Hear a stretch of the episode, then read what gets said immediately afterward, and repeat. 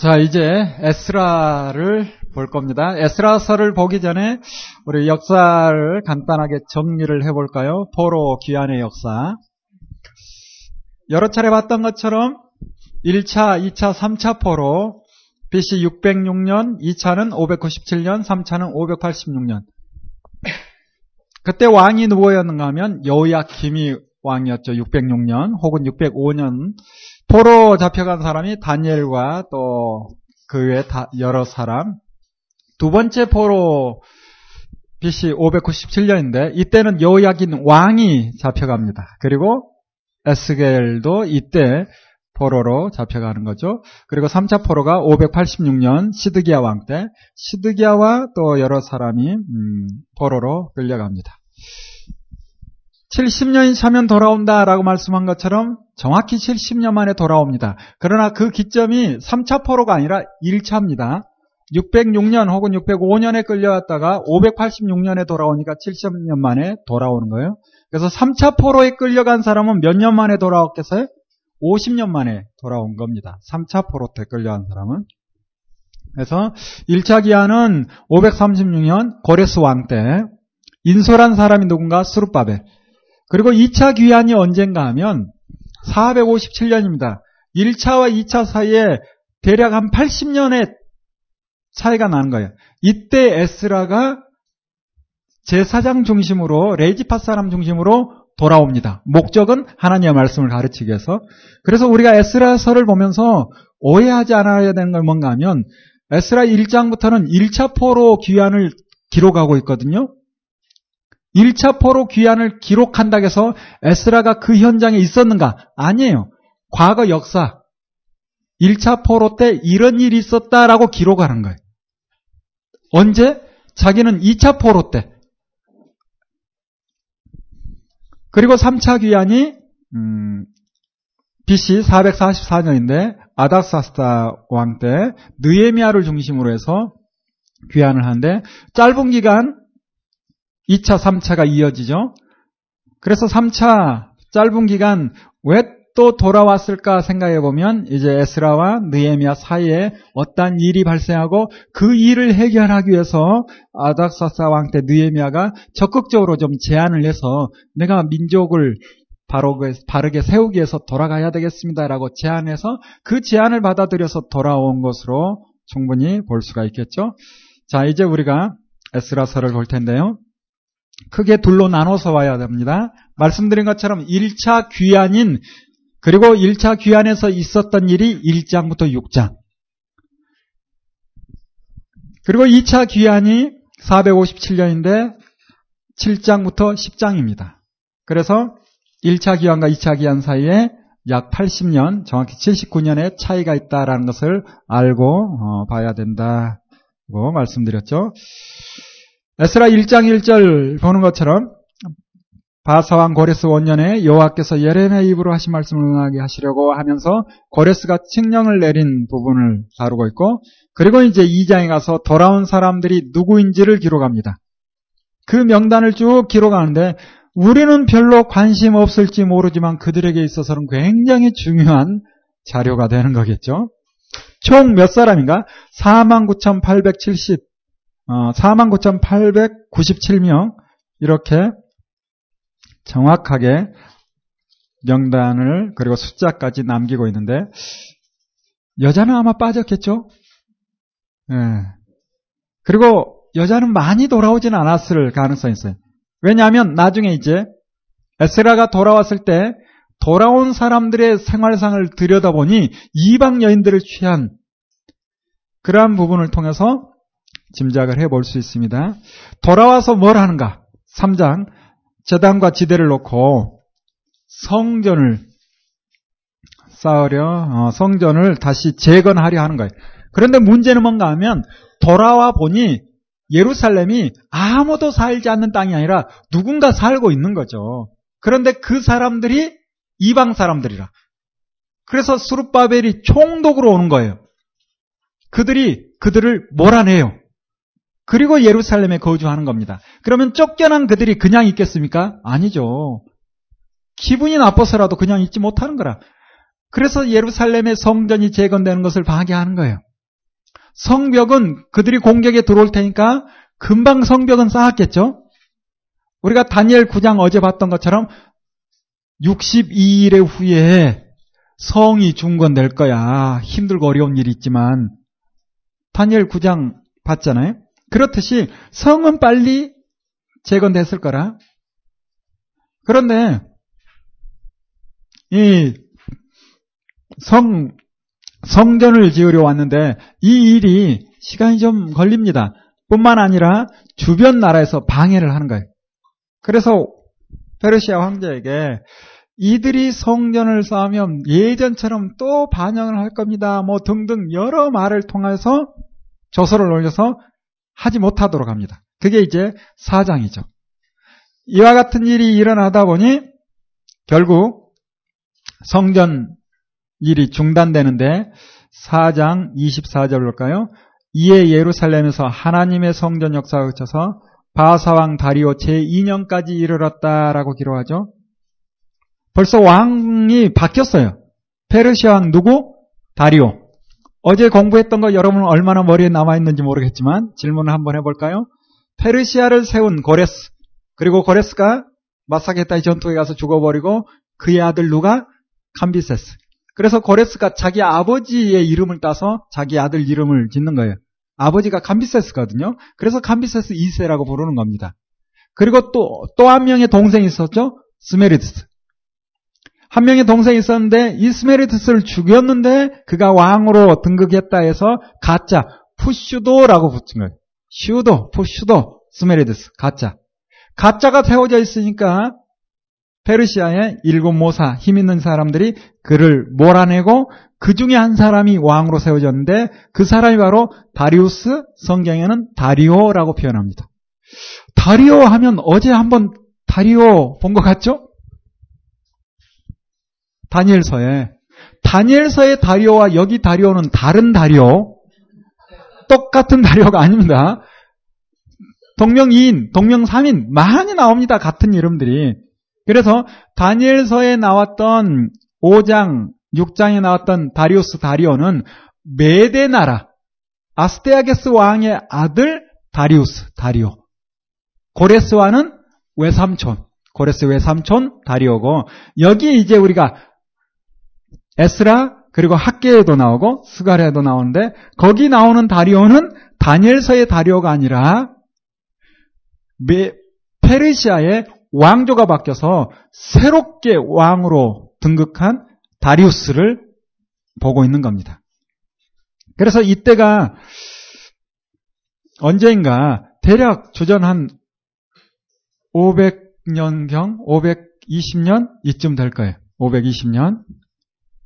520년경인데 이 페르시아 왕 다리오가 왕 된 지 2년까지 성전 짓는 일이 중단돼 버렸다. 성경 기록합니다. 그리고 5장에 가서 선지자들이 나오는데 선지자 누구? 학계 그리고 이또의 선자 누구? 수가랴 이들이 하나님의 말씀을 외치니 백성들이 함께해서 도왔다라고 하는데 이때 이제 우리가 학계 스가랴서를 봐야 되겠죠. 그래서 4장까지 보고 여기에 이제 표를 해두고 학계 스가랴를 보는 겁니다.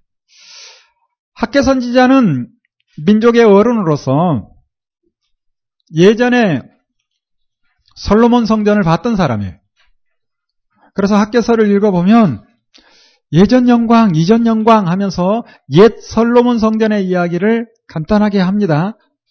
그렇다면 이 학계라는 선지자의 나이가 몇 살쯤 됐을까? 포로 끌려갔다 돌아왔는데 아무리 작게 잡아도 뭐 한 6, 6, 70살 되지 않았겠어요?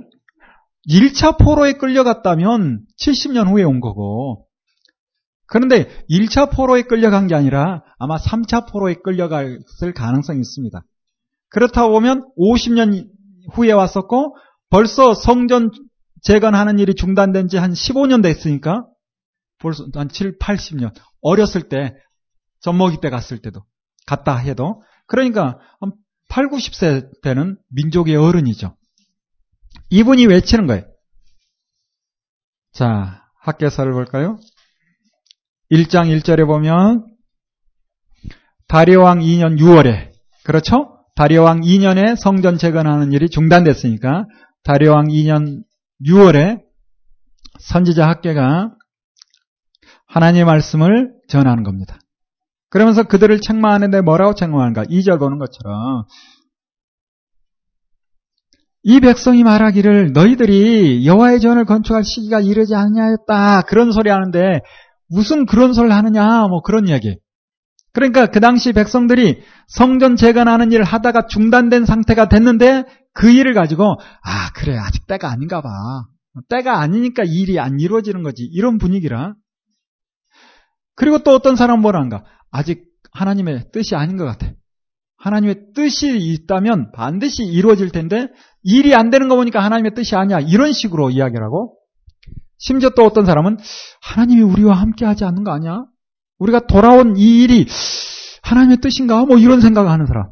심지어 또 어떤 사람은 지도자가 힘이 없으니까 일이 안 되는 거지. 뭐 이런 사람.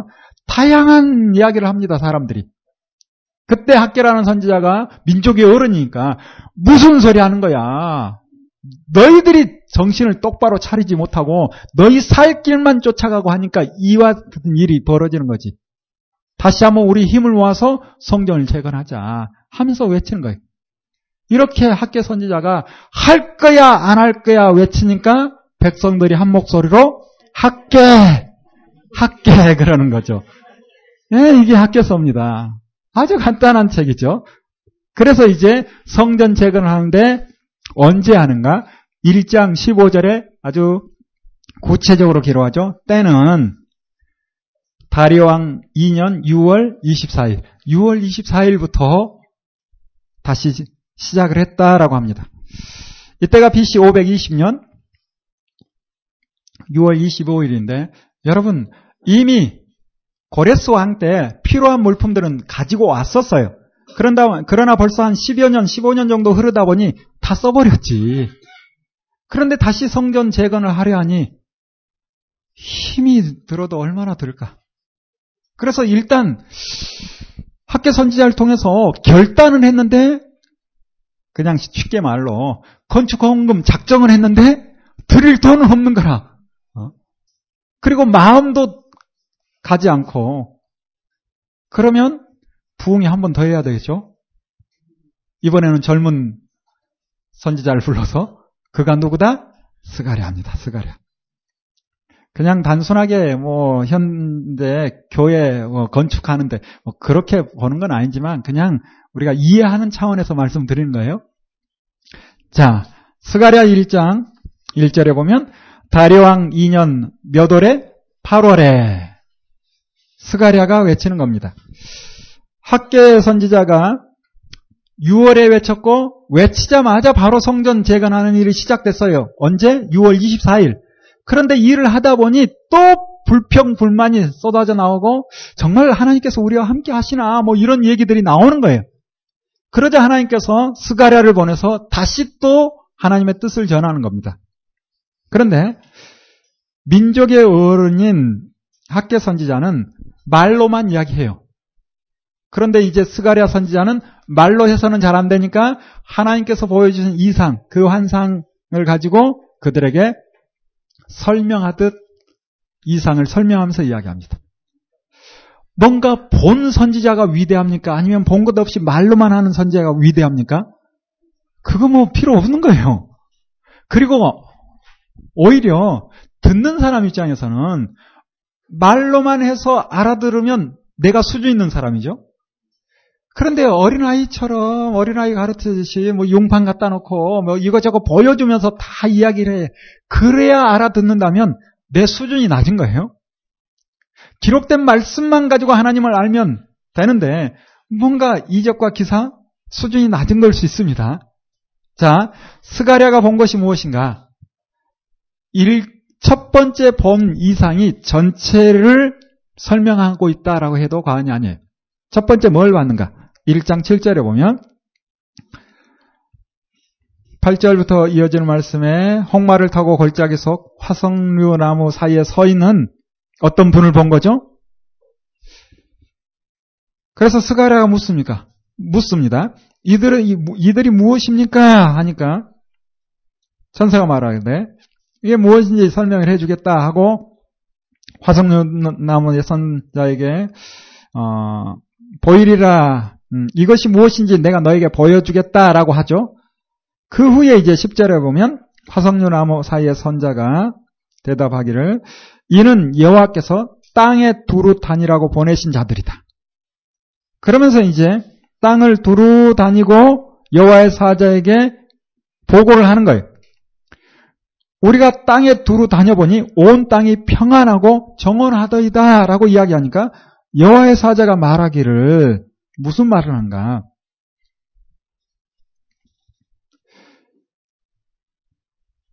언제까지 예루살렘과 유다 성읍들을 궁휼히 여기지 아니하시나이까? 이를 노하신 지 70년이 되었나이다 하며 여호와께서 내게 말하는 천사에게 선한 말씀, 위로하는 말씀으로 대답하시더라. 그리고 14절에 내게 말하는 천사가 내게 이르되 너는 외쳐 말하기를 망군의 여호와 말씀에 내가 예루살렘을 위하여 시온을 위하여 크게 질투하며 안일한 열국을 심히 진노하나니 나는 조금만 노하였건을 그들은 힘을 내어 고난을 더하였다라고 이야기해요. 자, 정리해서 보면 이거예요. 여러 곳을 보고, 보고 하는데 괜찮습니다. 평안합니다. 조용합니다. 하니까 무슨 소리 하는 거야? 지금 힘 있는 나라들이 예루살렘을 얼마나 힘들게 했는데 하고 책망하는 거예요. 그러면서 또 16절에 뭐라 하는가? 그러므로 여호와께서 여호와가 이처럼 말하노라 내가 궁일을 영김으로 예루살렘에 돌아왔은즉 내 집이 그 가운데 어떻게 될 것이다? 건축되리라. 두 가지 이야기를 하는 겁니다. 하나는 예루살렘 고생한 거 몰라? 예루살렘이 얼마나 고난당했는데 그 힘 있는 나라들이 예루살렘을 너무 힘들게 했어. 첫 번째. 두 번째, 예루살렘에 무엇이 건축될 것이다? 성전이 건축될 거야. 이 두 가지 이야기를, 이야기를 하는 거예요. 이게 두 번째부터 여덟 번째 전체적인 것과 크게 다르지 않습니다. 지금 돌아온 예루살렘 사람들은, 유대인들은 어떤 마음을 가지고 있는가? 우리가 왜 이런 고난을, 이 고통을 당하는가? 그런 마음이 있을 수 있어요? 두 번째. 아니, 도대체 성전은 언제 재건되는 거야? 우리가 마음은 있지만 이거 쉽지 않은데 그런 분위기. 그런데 하나님께서 스가랴에게 이상을 보여주고 이상을 본 스가랴는 백성들에게 설교하는 겁니다. 하나님이 다 알고 계신다. 우리 고생한 거 다 안다. 그리고 우리를 힘들게 했던 나라들 하나님께서 심판할 거야. 책망할 거야. 그러니 하나님께 맡기고 우리는 우리, 우리의 일을 열심히 하자. 그리고 하나님께서 성전 재건 된다더라. 이 두 가지 이야기를 해주는 거예요. 그래서 두 번째 이제 뿔들을 떨어뜨려 하는 기술자를 보는데 이게 뭔가 열국 열국을 하나님께서 심판한다. 힘 있는 나라를 심판한다. 이런 내용이에요. 왜냐하면 이 네 뿔이 뭔가 하면 19절 보는 것처럼 유다와 예루살렘과 이스라엘을 해친 뿔. 그 해친 뿔을 21절 뒤에 보면 열국의 뿔을 떨어뜨려 그들을 혼내준다. 이렇게 예루살렘 사람들을 유대인들을 위로하는 겁니다. 역시 세 번째, 측량줄을 잡고 서 있는 이상을 3장 1절부터 보죠. 이건 뭔가 건축이 되는 거예요. 개발이 되는 거예요. 다시 말하면 성전이 재건될 것이다 라는 희망을 주는 거죠. 네 번째, 여호수아가 하나님의 오전회에 소환돼서 더러운 옷을 입고 서 있는 환상을 봅니다. 이게 3장부터 나오는 건데 그 시대적 배경을 알면 좀 쉽게 이해할 수 있는데 여호수아가 그 당시 대제사장입니다. 그런데 이방 여인을 취한 것 같아. 왜 그랬을까 생각해 보면 말씀드린 것처럼 1차 귀환할 때 주로 남자 중심으로 돌아온 거예요. 그럴 수밖에 없었겠죠. 70년, 짧게는 50년 바벨론에 있으면서 유대인들은 정착했습니다. 그리고 유대인들은 그래도 좀 괜찮은 사람들이에요. 어디 가서든 잘 살아. 인정받기도 하고. 그러니 안정적인 이곳을 내려놓고 황무지와 같은 예루살렘으로 돌아간다. 쉽진 않아요. 근데 남자들은 뭔가 새로운 일이 있으면 무조건 좋죠. 그래서 남자들 중심으로 길을 떠나. 근데 여성들은 좀 안정적으로 이곳에 머물고 싶어서 아휴 왜 우리 거기 가 여기 그냥 있자 뭐 그럴 거라 그러면서 그래도 가고 싶어 하니까 그러면 당신 가서 자리 잡으면 연락해. 그리고 내가 갈게.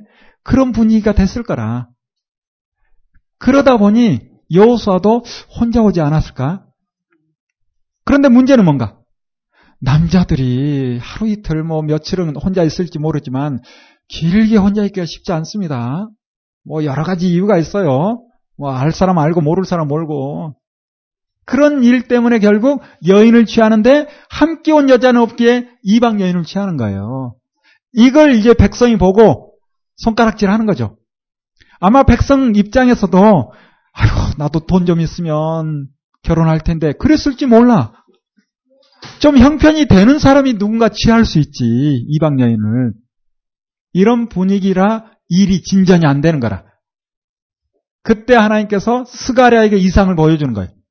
결국 이 시대에 조금 허물이 있다 할지라도 더 큰 일을 해야 되기에 그 정도는 좀 이해하고 가자 이거죠. 그래서 하나님께서 스가랴에게 뭘 보여주는가? 여호수아가 더러운 옷을 입고 하나님 앞에 소환된 장면. 죄에 있는 건 사실이에요. 그런데 그 옷을 벗기고 흰 옷을 입혀주고 옆에 보고 있던 스가랴가 이왕이면 머리에 관돈 씌우지 일도 다시 시키시죠. 뭐 그런 분위기. 그래 그래라. 그걸 봤대요. 그리고 설교하겠죠. 담임 목사님 좀 흠이 있더라도 우리가 더 귀한 일이 있으니까 열심히 내서 하나님을 위해서 일하는 거지 우리가 사람 보고 일하는 겁니까? 뭐 이렇게 그러면 백성들이 아 그래 우리가 하나님을 보고 일하는 거지 하면서 뜻을 모아서 성전 재건하는 일을 하는 거예요. 다섯 번째 두 감람나무와 등대를 보, 게 되는데 사장부터 나오죠. 역시 이두 감람나무와 등대는 뭔가 하면 등대 등잔대죠. 등잔대 감남류를 통해서 불을 밝히는 거예요. 등잔대가.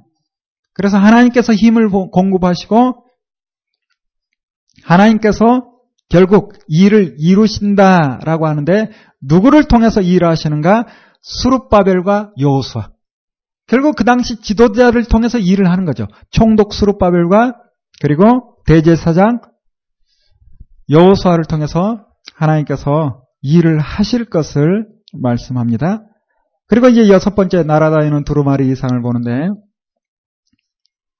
이 두루마리에 무엇이 써 있는가 보면 무릇 도적질을 하는 자는 그 이편 글대로 끊쳐지고 무릇 맹세하는 자는 저, 저편 글대로 끊쳐지리라 하는데 이 말씀도 지금 전체적인 분위기를 통해서 보면 그렇게 어렵지 않게 해석을 해도 될 것 같아요.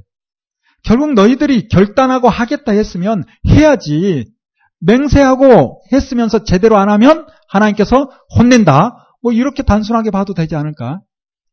다른 좋은 해석 있으면 붙드시고. 일곱 번째, 에바 속에 어떤 여인이 앉아 있는데 에바라는 것은 그냥 단순하게 이야기하면 쌀 뒤지. 그 안에 쌀 쌀통 속에 뚜껑을 열어보니까 어떤 여자가 앉아 있어.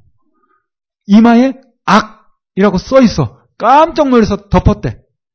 그리고는 이 쌀통을 저기 바벨론으로 바벨론으로 두 여인이 나와서 그걸 옮겨갔다는 거예요.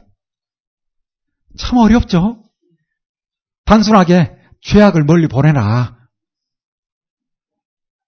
학자들이 여러 해석을 저도 다 봤습니다. 그런데 이거 같기도 하고 저거 같기도 하고 그냥 이 상황 그대로 보면 그냥 죄악을 멀리 버려라. 그리고 마지막 여덟 번째 홍마, 흑마, 어릉직말, 백마 이란 이상을 보는데 6장에 나오죠. 그러면서 6장 8절에 뭐라는가?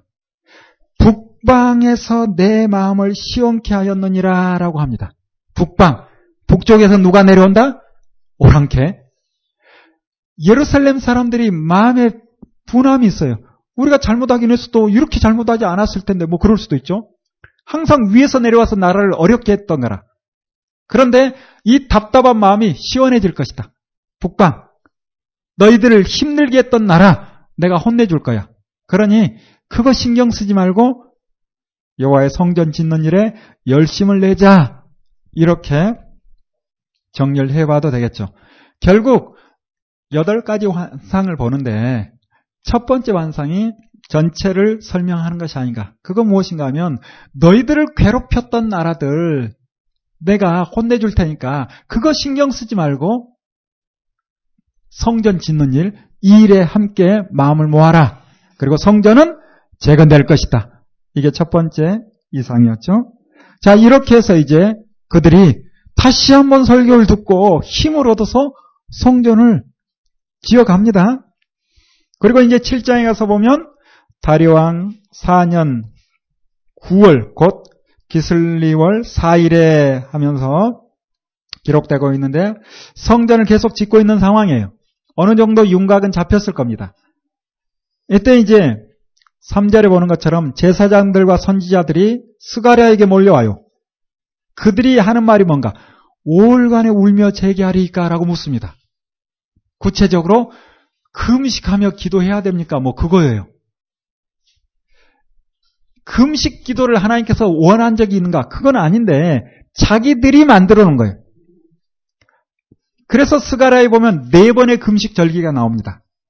자, 공부 한번 해봅시다. 이스라엘 역사를 통해서 네 번의 금식 절기.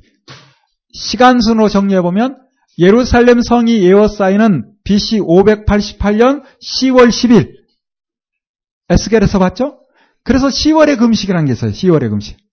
이렇게 예루살렘 성 한 1년 6개월 쌓이다가 586년 4월 9일에 성문이 열려요.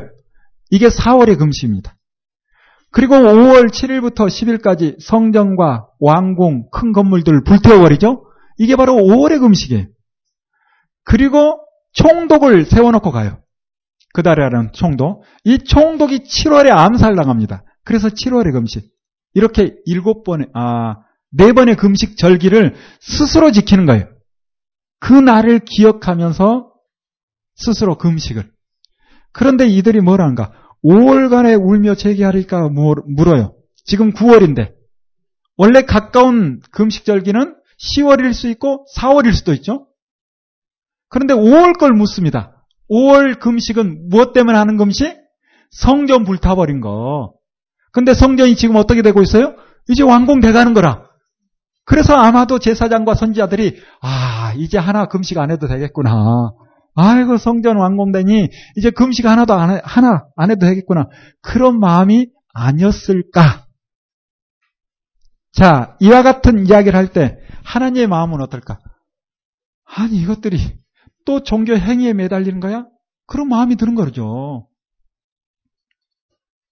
그래서 5절에 하나님께서 스가랴를 통해서 뭐라고 말씀하니까 온 땅의 백성과 제사장들에게 이르라. 다 들으라는 거예요. 다 들으라는 거예요.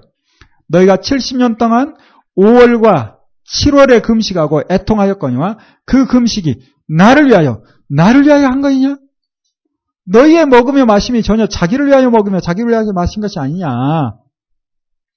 여호와가 이전 선지자로 외친 말을 너희가 청종할 것이 아니냐. 그때는 예루살렘과 사면 읍의 백성이 가여 형통하였고 남방과 평원에도 사람이 거하였다. 왜 나라가 망했는데 금식 때문에 망한 거야? 뭐 이런 이야기를 하는 겁니다. 8절에도 망군의 어, 여호, 와의 말씀이 스가랴에게 임하여 가랐을 때 망군의 여호와가 이미 말하여 이르기를 너희는 진실한 재판을 행하며 피차의 인애와 궁유를 베풀며 과부와 고아와 나그네와 군피한 자를 압제하지 말고 남을 헤아려 하여 심중에 도모하지 말라. 이렇게 했는데 결국 말 듣지 않고 등을 향하며 듣지 아니하려고 귀를 막아서 열국 가운데 어려움 당한 거 아니냐? 이런 이야기를 하는 겁니다. 그렇다면 바벨론 포로에서 돌아온 그들을 향해서 하나님께서 원하시는 것이 종교 행위가 아니라 무엇이라는 거예요? 신의 산 언약대로 살라는 거예요. 여전히. 하나님의 약속은 변함이 없습니다. 여전히. 종교 활동을 하지 말자 이 말 아닙니다. 여러분 오해하지 마세요. 한쪽으로 또 치우칠까봐 항상 걱정이라. 기도에 대한 이야기를 하면 아 이제 기도 안 해도 되나 보다 이런 이야기를 하고 종교 행위에 대한 이야기하면 그래 그렇지 교회 안 가도 되겠네 혼자 기도하고 뭐 이런 그러니까 절대 한쪽으로 치우쳐서 생각하면 안 됩니다. 잘못된 생각에 빠져 있는 그들에게 바르게 세우고자 지금 하는 얘기예요.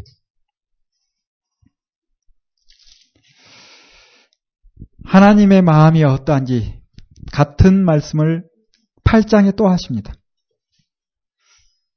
8장 16절에도 나오죠. 너희가 행할 일은 이러하니라 너희는 각기 이웃으로 더불어 진실을 말하고 진실하고 화평한 재판을 베풀고 심중에 서로 해하기를 도모하지 말고 거짓 맹세를 좋아하지 마라. 이건 내가 다 미워하는 것이다. 그리고 19절에 가서는 망군의 여호와가 말하노라 4월의 금식, 5월의 금식, 7월의 금식, 10월의 금식이 변하여 유다 족속의 기쁨과 즐거움과 희락의 절기가 되리니 이는 아, 오직 너희는 무엇과 무엇을 진실과 화평을 사랑해라. 단순하게 이야기해서 똑바로 살면 금식할 일 없어 이 말이에요. 내가 원하는 삶을 살면 금식할 일 없어 이런 이야기입니다. 물론 그 시대와 지금 이 시대는 좀 다를 수 있습니다. 금식한다고 해서 무조건 잘못되다 이 말은 아니에요. 그러나 바른 삶을 살지 않으면서 기도, 금식 이와 같은 일을 통해서 뭔가 이루려 한다는 것은 잘못됐다라는 것을 알아야 된다는 거예요. 항상 둘이 같이 가야 합니다. 기도와 금식 해야 되겠죠. 상황에 따라서. 그러나 함께 해야 될 것이 하나님의 말씀 따라 하루하루 살아가는 거예요.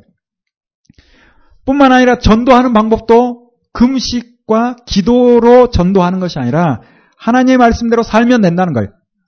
진실과 화평을 사랑하면 20절부터 망군의 여호와가 말하노라 그 후에 이와 같은 삶을 살면 신의 산 언약대로 살면 여러 백성과 많은 성읍의 거민이 올 것이다.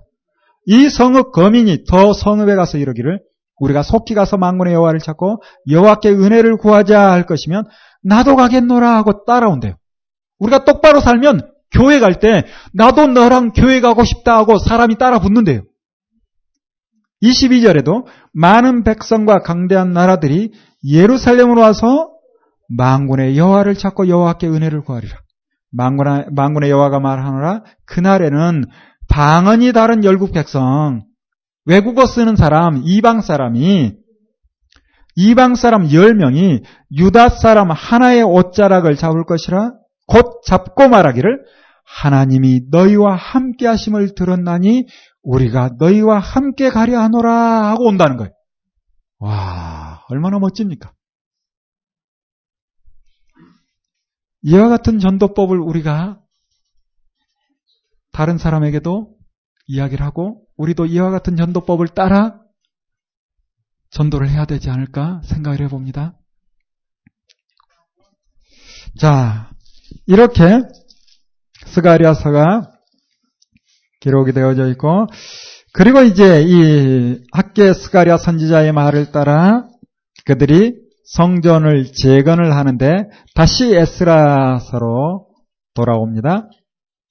에스라 5장 말씀을 보면 5장 1절 읽었던 것처럼 선지자 학계 그리고 스가랴가 하나님의 말씀을 전하니 2절 보는 것처럼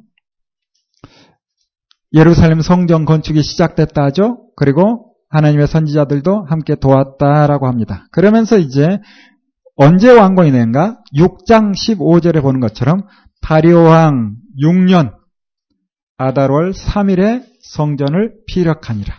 이때가 BC 516년이에요. 516년. 그렇다면 언제 성전이 불탔는가?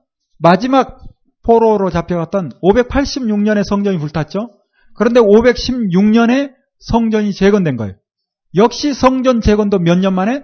70년 만에 정확히 성전이 재건된 거죠.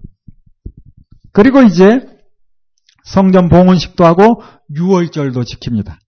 이게 22절까지 기록되어 있고 7장 1절에 가서 2일 후에 바사왕 아닥사스타가 위에 있을 때 에스라가 돌아왔다라고 합니다. 이게 이제 에스라서 2부가 되는 거죠. 그런데 우리가 이때 성경 한 권 또 봐야 될 거 있지 않을까요? 그게 바로 에스더서입니다. 왜냐하면 어제 우리가 역사 공부했듯이 다리우스, 페르시아의 다리오 왕, 이 다리오 왕 다음에 세워진 왕이 누구예요? 그의 아들 아수에로 300이란 영화에 나오는 크세르크세스 테르모필레 전투에 가서 어려움 당하고 또 살라미스 해전에서 깨지고 이렇게 돌아온 왕이 아수에로거든요. 그래서 아수에로 때 어떤 일이 있었는가 우리가 연대기 순으로 성경을 보기 때문에 에스더서를 보는 거예요. 에스더서 1장을 보면 잔치를 벌여요. 왜 그렇게 큰 잔치를 벌일까? 전쟁을 하기 전에 미리 힘을 부여하고 그리고 그들의 마음을 잡기 위해서 큰 잔치를 하는 거예요. 그리고 이제 전쟁에 나갑니다. 그때가 BC 몇 년? 480년. 그리고 전쟁 치르고 깨지고 와서 그 허전한 마음을 달래기 위해서 에스라를 아, 에스더를 취하지 않았는가? 이렇게 보는 거예요.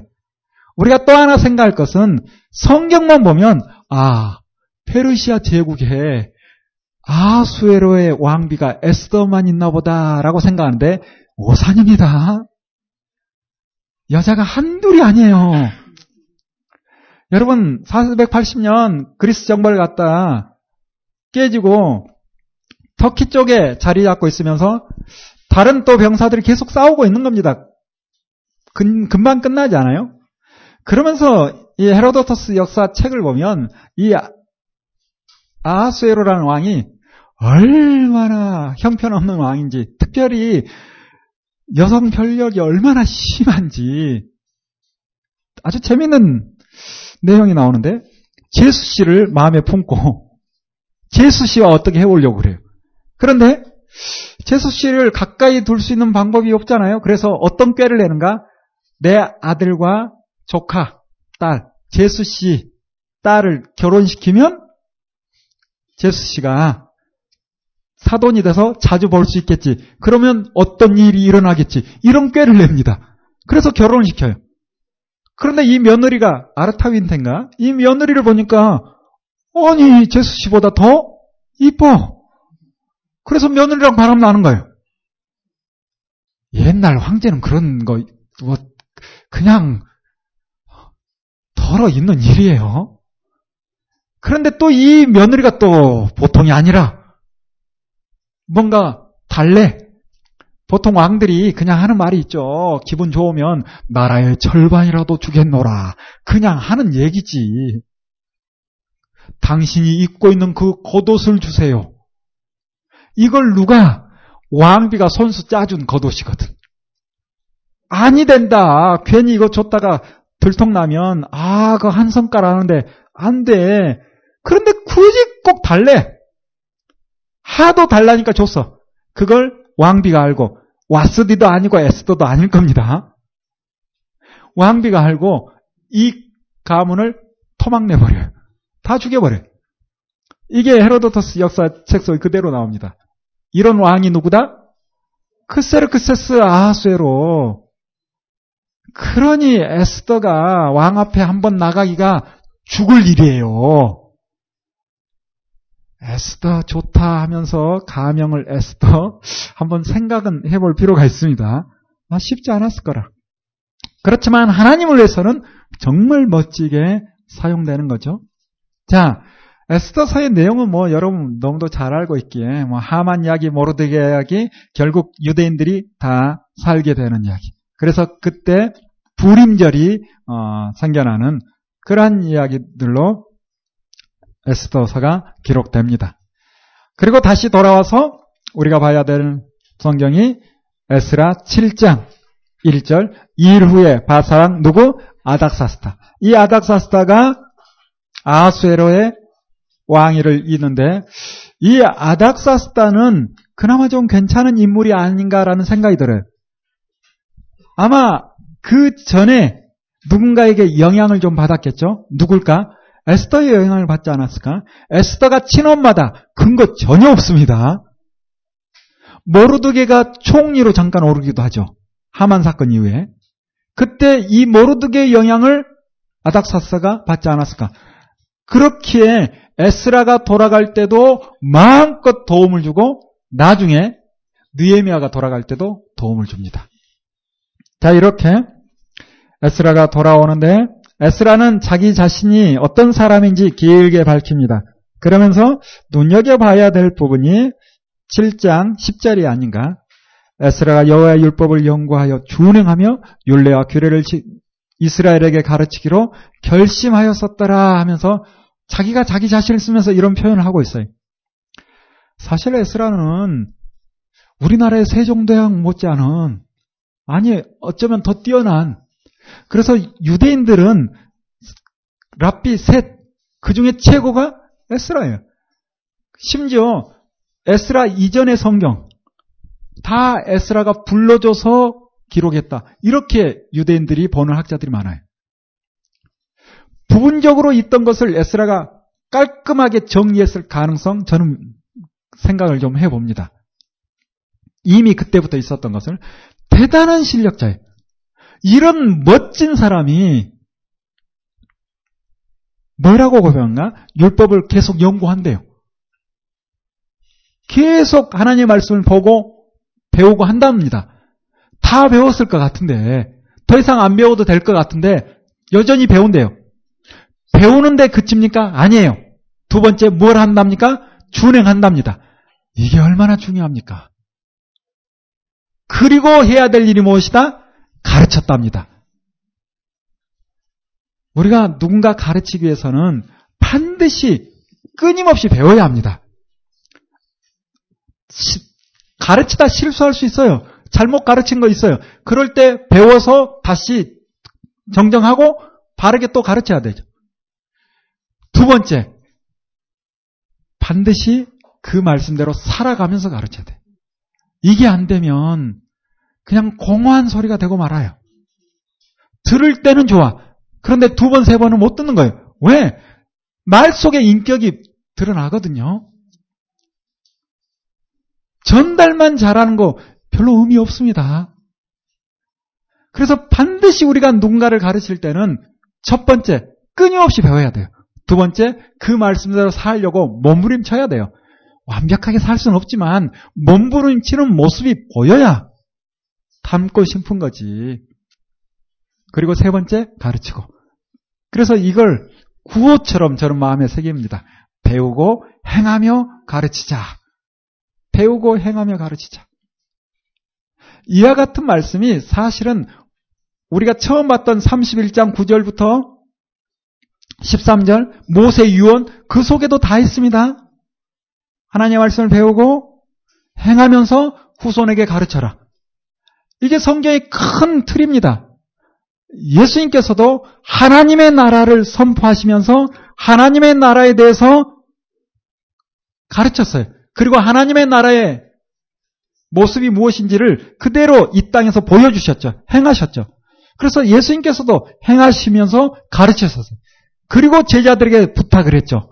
하나님의 나라 일을 40일 동안 부활하셔서 보여주시면서 하나님의 나라 일을 부탁합니다. 그렇다면 제자들은 뭘 해야 되는가? 하나님의 말씀을 끊임없이 배우고 그 말씀대로 살아가면서 만민에게 복음을 전파해야 되는 거죠. 배우고 행하며 가르치자. 에스라가 결단했던 이 결단이 지금 이 시대 우리에게 있어야 되겠죠? 이렇게 돌아왔는데 이런 멋진 사람이 돌아와서 일을 하려 하는데도 어려운 일들은 또 산적해 있습니다. 어떤 일이 있는가 봤더니 와 보니 백성들의 마음이 찢어질 대로 찢어졌어요. 이유가 뭔가? 지도층이 주로 이방 여인을 취했겠죠. 그래서 에스라가 아니 세상에 이런 일이 이 땅에 있다니 하면서 애통해합니다. 구장에 가서 보면 꼭 자기가 잘못한 것처럼 회개하며 기도하는데 그 기도하는 모습 가운데 9장 3절에 뭐라고 기록한가? 내가 이 일을 듣고 속옷과 겉옷을 찢고 머리털과 수염을 어떻게 했다? 쥐어 뜯었대요. 와, 얼마나 아팠을까? 여러분 한번 머리카락 쥐어 뜯어 보실래요? 왜 뜯습니까? 속이 타니까. 견딜 수 없으니까 이 아픔을 견디기 위해서 머리카락을 쥐어 뜯는 거예요. 그럼 머리카락 쥐어뜯는 게 더 아파요? 속이 더 아파요? 속이 더 아픈 거예요. 이걸 견딜 수 없어서. 이때 일부 백성들이 함께 와서 우리가 함께 힘을 모아서 개혁을 합시다 하고 제안을 합니다. 그래서 그 제안을 받아들이고 함께 이제 일을 해결해 나가는데 그 일은 뭔가 하면 이방 여인들 그리고 이방 여인이 낳은 자녀까지 다 내어 쫓는 일을 합니다. 그래서 에스라 10장 17절 보면 정월 초 하루에 이르러 이방 여인을 취한 자의 일조사기를 마쳤다 하면서 18절부터 누가 이방 여인을 취했는지 이름을 다 기록해 버려요. 야 이런 이름 가운데는, 이런 기록 가운데는 이름이 드러나지 않아야 되는데, 다 기록하고 44절에 이상은 모두 이방 여인을 취한 자라 그 중에 자녀를 낳은 여인도 있었더라 하고 에스라 10장 44절로 그냥 끝나버립니다. 그 후에 어떤 일이 있었는지 알 수가 없어요. 어떤 일이 일어났는지 우리가 좀 알아야 되겠죠? 궁금하죠? 그래도 일단 먹고 해결할까요? 아, 말라기까지 가다 보면 너무 늦어질 것 같아서 예, 식사하고 느에미아 말라기 어, 보도록 하겠습니다. 기도합니다. 하나님 오전 시간 함께 주의 말씀 보았습니다. 말씀을 통하여 하나님을 더 잘 알아갈 수 있도록 도와주옵소서 예수님 이름으로 기도하옵나이다. 아멘.